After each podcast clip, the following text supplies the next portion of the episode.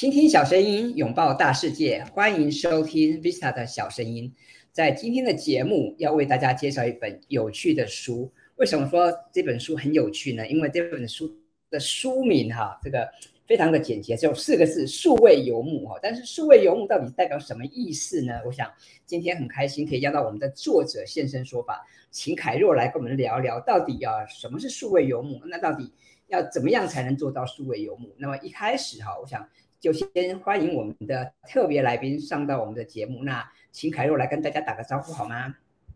嗨，呃，大家好，我是凯若，呃，那我自己呢，本身其实在二十二十年前创业，然后呢，呃，那个时候一开始是在做婚礼顾问公司，那之后呢，在经过了一段时间之后，呃，我和我的家人一起搬到了这个德国和西班牙，那我在德国待了六年的时间，之后到西班牙又待了四年的时间。那这中间呢，其实原因是因为我其实一开始在创业的时候，我就是希望说能够在家里面工作，陪伴我的小孩。那很开心，我现在能够过这样的一个生活，所以也想把这样的一个经验和大家分享。所以今天很开心可以来到 Visa 小声音。好，谢谢 Carol 哈，欢迎你来上我们的节目。那我想说到这个数位游牧哈，其实大家都会蛮蛮好奇的哈，到底什么是数位游牧？还有就是那为什么你会想要写这本书呢？你可不可以请请你来跟我们聊一聊哈？那么其实可以写的主题很多嘛，那么你的专业或者你的兴趣也很多元嘛，那为什么这次会想写这本书呢？那 OK，呃，其实《数位游牧》这本书是我写的第六本书，哈。那前面的书籍，呃，从一开始是分享在德国的育儿心情跟故事，后面是在讲我当时从台湾一直到德国的在家创业的经验。那其实，呃，后面就开始有很多的朋友在问我说。就是他们也很希望有一天能够四处走动啊，但是因为有家庭啊、有工作啊、有很多的这些的挑战，所以他们没办法做。可是他们看到说，哎，我好像我也是有小孩，我两个小孩，一个小孩八岁，一个小孩二十呃快要二十岁了。然后呢，其实我们在一开始离开台湾的时候，就十年前。那个时候其实小孩都还很蛮小的，都是学龄啊，或者是刚出生这样的一个年纪哦，所以其实他们就觉得说啊，这样子原来也可以。那我才发现说，哦，原来这样子一个生活模式是大家所喜欢的，而且大家很希望知道更多的资讯，不管是他的好啊、不好啊，然后他的嗯、呃，其实没那么困难的事情，以及他大家没有想到可能很困难的事情。好，所以我那个时候在跟出版社在讨论的时候，原本只是想写一写从德国搬到西班牙这个过程，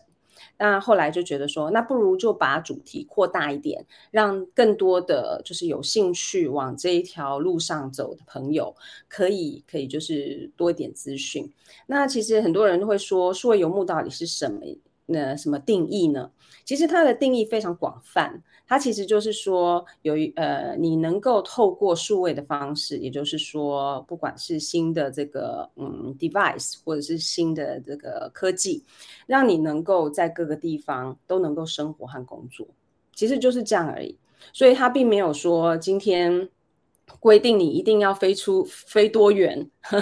或者是要多频繁的去飞，并没有。OK，其实他就是说，就是如同说，有一些人他们的这个基础版，就是他有的时候可以离开家到办公室，然后有的时候不是到办公室，而是到啊、例如说咖啡厅，或者是他可能有的时候到台东去度假的时候，他一边在工作一边在生活啊，那这也是一种就是蛮基础版。那但是这个可能是可以离开，比如说一天呐、两天呐、好，但是有些人开始慢慢的扩张扩，嗯，就是把它延长。可能有些人还开始可以南漂，或者是呃南回流，呃，就是开始台湾有目越来越多像这样子的一个呃方式哦，就是有很多人开始这样子一个尝试。那接下来的话呢，可能有些人他就开始说，因为他要去清迈，像我最近有很多的朋友都在清迈，他想要去清迈，想去巴厘岛、泰国等等的地方。那接下来有些人说，哎，那他看那个世界，想要看得更远、更多，那他想要走得更远。但是也有些人，他其实是，比如说半年工作在，比如说在台湾，但是呢，有半年的时间他都在旅游，或者是他一直都在路上。所以其实它有非常非常多种不同的形式。我其实写这本书，某种程度也是想打破大家的这种想法，因为很多人可能会觉得就是啊、嗯，好像感觉讲到数位游牧就想到背包客。OK，那当然由我来说，就是因为我看起来就不是一个背包客，所以 就是在这样的一个方式来跟大家分享这样。好，谢谢 Carol 的分享哦。我想说到这个数位游牧哈，有些朋友可能不是那么那么的熟悉。我想因为这几年疫情的关系，可能有些人之前都是 work from home。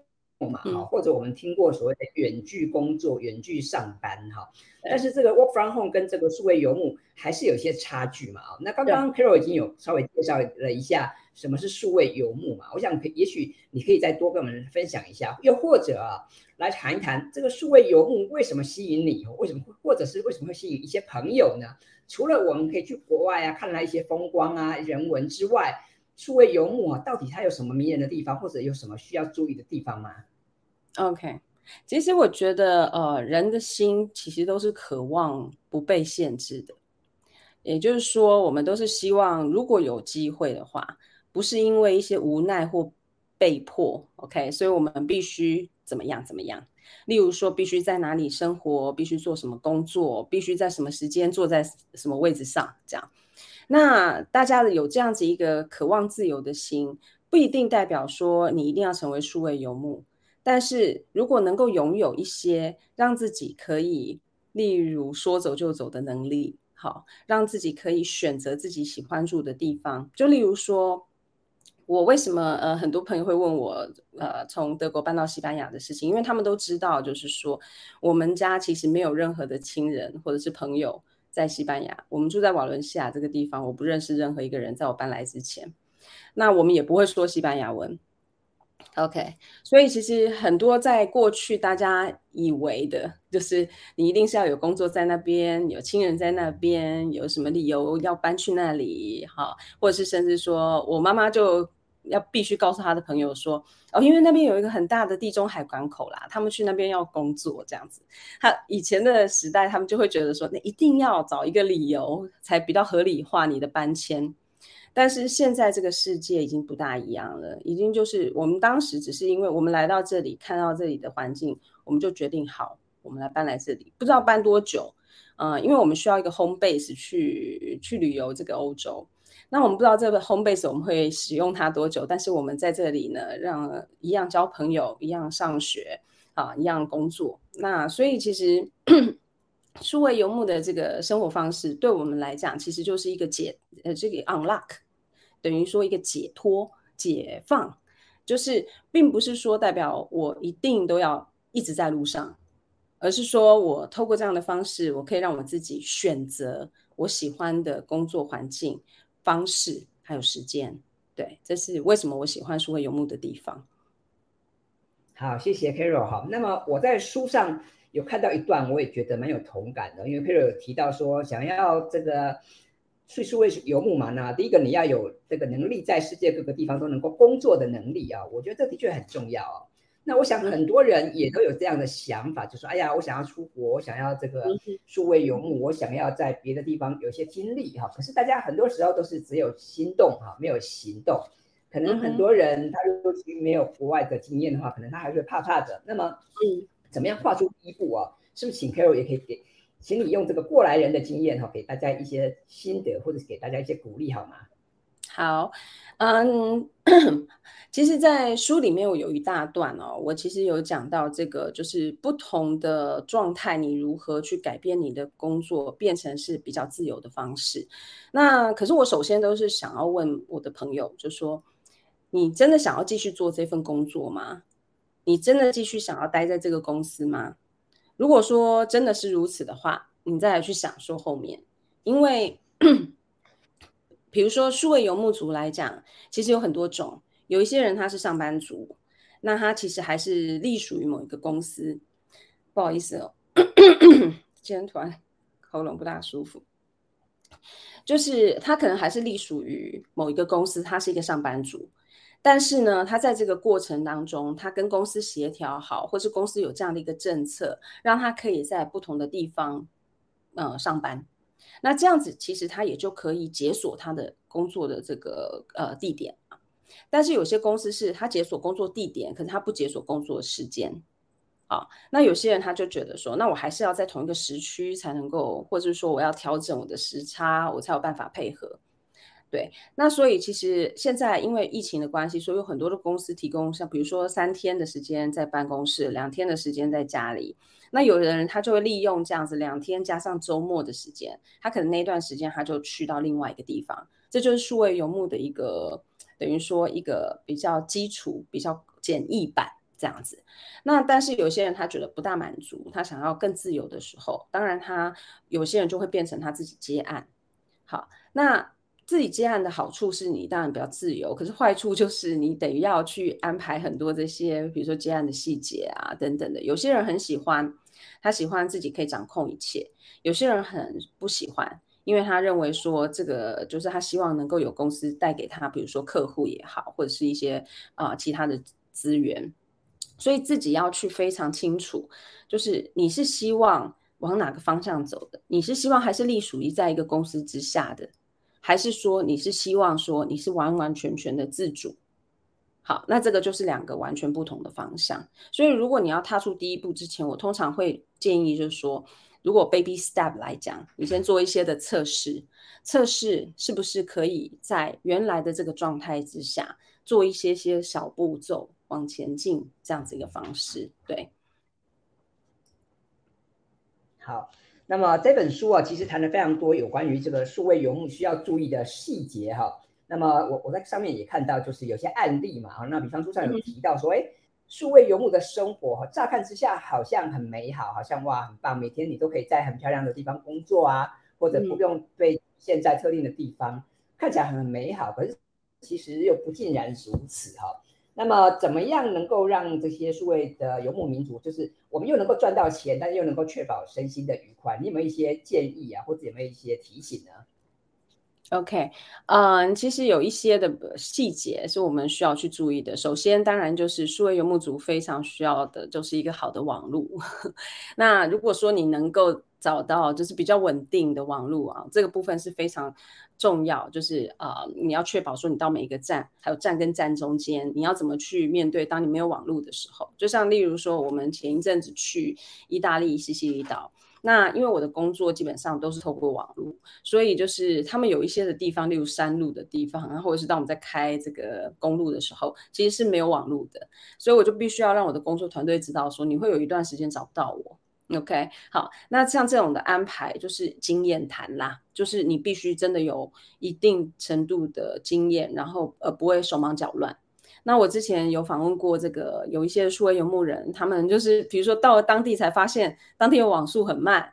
或是到了当地才发现哦有些死角没有网路，然后他比如说他本来要开线上课程的，他就没办法开啦。对，那这个就是一个非常辛苦的事情。好，那这是其中一个，就是你必须要确保说你的工作上面很顺畅，因为工作顺畅其实可以可以确保你后面很多的事情可以是顺畅。比如说你会比较有比较容易拿到钱，然后呢，你会比较容易就是让人家信任你，所以你的案子不会停下来。好，那当然这个部分还有很多配套，例如说像我书里面有讲到的银行啊。还有讲到的，呃，比如说税的问题啊，等等的这些，好，都是比较资深一点，数位游牧族比较会遇到的。如果你只是很单纯的，哦，我我从台湾到，呃，例如说泰国清迈去待两个礼拜，你可能不会遇到这些问题，因为你只要找好就是网络好的地方，你基本上就可以赚到钱。这就是你照做做原来的工作嘛，做原来的工作，所以收入无余。可是如果长一点，你去想想看，两个礼拜如果变成是两个月。甚至是两年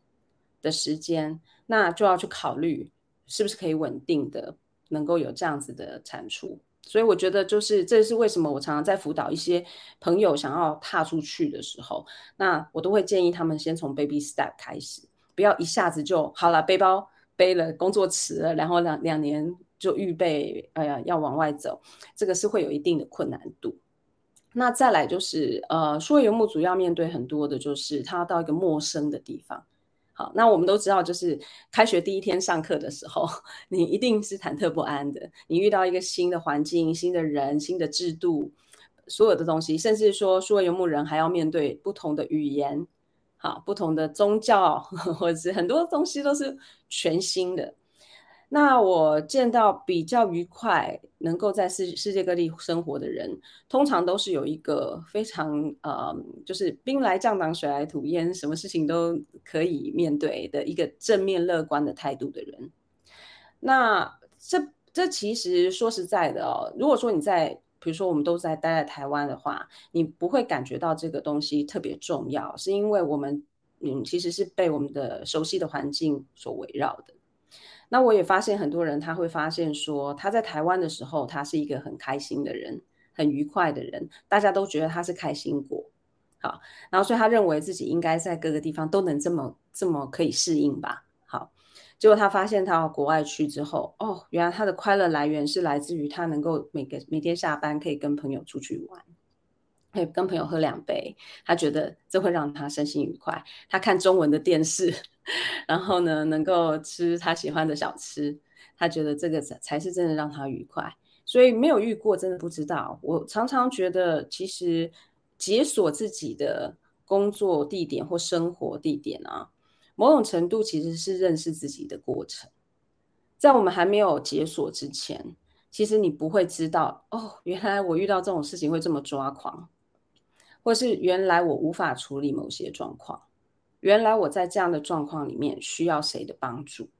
好，所以如何确保自己身心愉快，其实跟在任何的状况下都是一样，就是你自我的觉察跟了解很重要。也就是说，我现在是不是需要帮助了？我怎么去认识新的朋友？我是喜欢什么样的环境的人？那常常的痛苦点都是在来自于错误的认知，无论是功课做得不够，你对这个地点。或这样的生活方式有错误的认知，或者是对自己有错误的认知。例如说，认为自己不需要任何人，我一个人可以过得很好。因为有可能，我预告比较大的状况是说，大家在台湾的时候都会觉得啊，有的时候想要自己一个人，因为台台北，尤其是台北是一个非常繁华然后拥挤的地方。好，然后再加上家人啊、朋友啊、感情啊这些同事啊，全部在一起的时候，常常觉得啊，我好想要一个人哦，所以他们就会很向往说啊，可以一个人在某个地方生活跟工作。结果发现到国外去之后，原来他只是想需要休息一下，他其实没有办法待一个人这么长的时间，这样，所以这个都是一种自我的认识。啊，所以我觉得，呃，如何赚到钱又确保身心愉快，最好的方式就是你越了解你自己，你越知道你自己在什么状态之下，你会需要什么帮助，你需要什么资源，然后呢，你可以怎么样按捺自己。好，那这个其实就比较会让这个过程比较容易一点。对，好，谢谢 Carol 的分享哈。刚刚有提到两点，第一个就是到外地哈，要先确保网络的这个讯号是不是畅通，我觉得这蛮重要的，嗯、因为我们很多时候都需要。靠网络来沟通嘛。第二个就是佩尔提到说要有一个正面积极的心态哈，要有成长思维，我我觉得这也蛮重要的哈。那嗯，我们这本书谈的是数位游牧哈。那么有一个副标很有趣，就是第一本帮助你摆脱办公室的梦想生活指南。那我想我们的听众朋友一定有很多朋友想要尝试数位游牧的生活，那么当然就可以参考凯罗的这本书哦，数位游牧。那么最后哈，我想是不是可以请 Carol 也给我们听众朋友几个小建议啊？就是如果想要开始尝试数位游牧，你有什么建议呢？还有就是另外刚刚有有提没有提到一个重点，就是嗯，因为像我们台湾哈、啊，健保很方便嘛啊，所以这个大家好像觉得如果有个小病痛什么没什么大大问题，但是到国外对，对不对？这个健康是不是就变成是一个很大的 issue？这个部分是不是也可以请你稍微跟大家简单分享一下？好。呃，其实呃，我我讲到说给听众朋友们的建议，其实蛮简单的，就是首先你要先做足功课，也就是说，不要一开始就觉得这不可能，也不要一开始就觉得我就是要这样，而是说先把自己这个决定先放下，好，用开放的心去理解，因为我也遇过那种听到数位游牧就摇头，就是。就是啊，这种生活不适合我，这样很孤单，这样子很变动，嗯，就是没有一个根，然后会很很很，好像看起来很风光，其实很孤独。啊，很多人会有这种直觉反应，所以他就觉得 No，this is not for me。这样，那我觉得也太极端了一点。这样，那所以我觉得其实放下自己一些原本的一些想法，然后比如说去看这本书，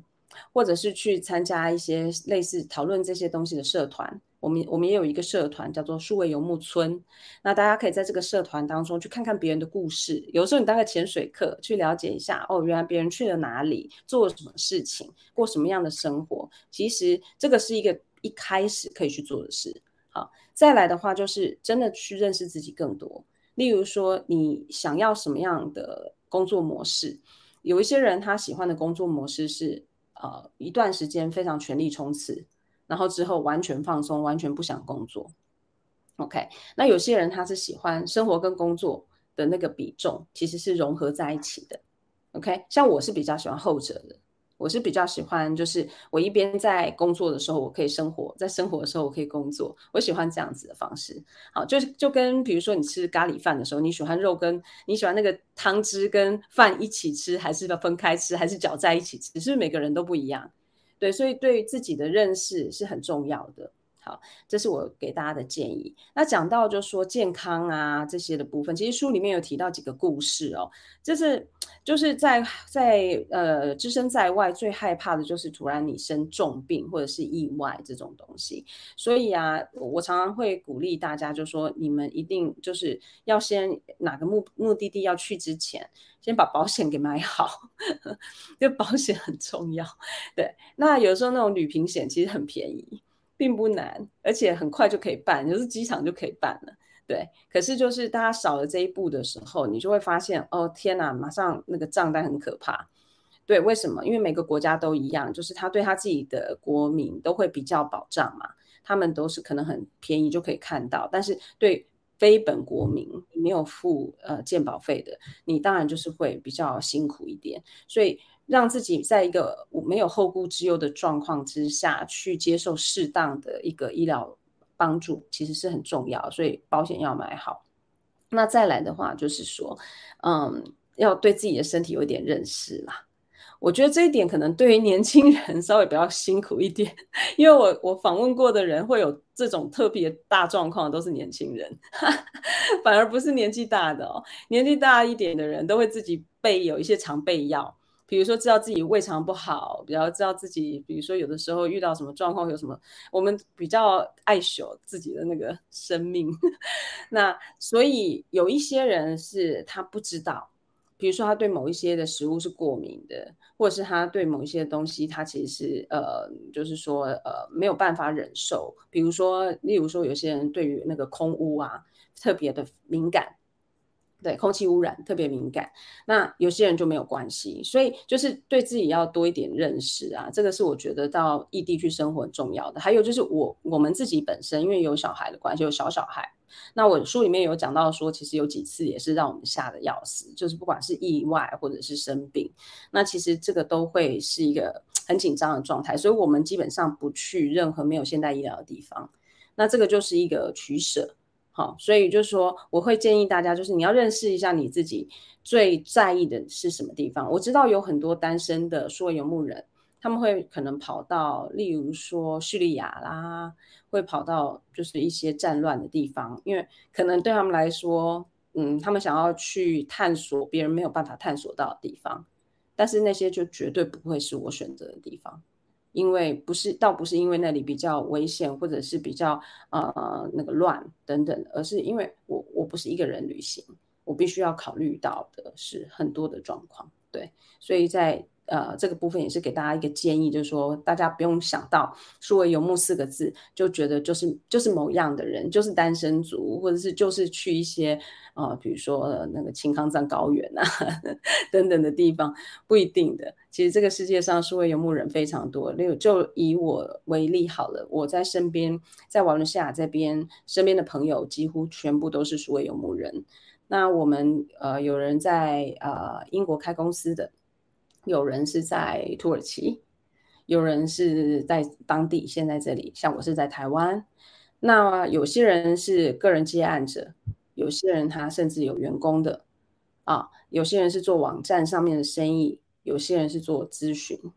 那每一个人其实我们都有各种不同的背景，但是我们蛮共同的点就是我们的工作的时间和地点其实是解锁的。所以这也让我们可以去在呃可以有选择的时候选择了这个地方，让我们有缘在这个地方相见。所以我觉得这个东西是希望给大家的一个脑袋解锁的一个一个呃 idea。也就是说，或许我们可以想想自己想要是过的生活模式是什么。那这个可能只是一条让你可以往自己理想生活的一条道路，这样子。对，好哇，非常棒哈！今天谢谢这个 Carol 特别别从西班牙跟我们连线哈。那刚刚 Carol 也提醒我们，就是。呃，脑袋要解锁嘛，还有就是鼓励大家不要自我设限，要勇敢的跨出去。那当然，啊、呃，有一些事前的功课要做好，然后保险要要买够买足嘛，嗯、然后要确保一些网络啊等等的环境，这些部分我想都非常重要。那当然，更详细的这个细节哈，都在啊 Carol 的这本书里面，数位游牧哈。那欢迎大家到书店去参考选购。我想这本书的确是蛮棒的，我自己看了我也学到很多的东西，因为。也许过去像我自己可能有出差的经验，但是可能没有这么长时间都在国外哈。那我觉得看到这个 Carol 的分享，还有看到书上提到的一些案例，我也觉得的确很有帮助，所以推荐大家可以上书店去买这本数位游牧来看看。那当然。啊、不能只有心动嘛，哈，有的时候我们还需要行动，哈，所以当然这部分我们希望说，大家一边看这个书，也可以去想想看，去规划看看，是不是可以，也可以去启动我们自己的数位游牧。那我觉得今天的访谈，我觉得学到几个重点，第一个重点就是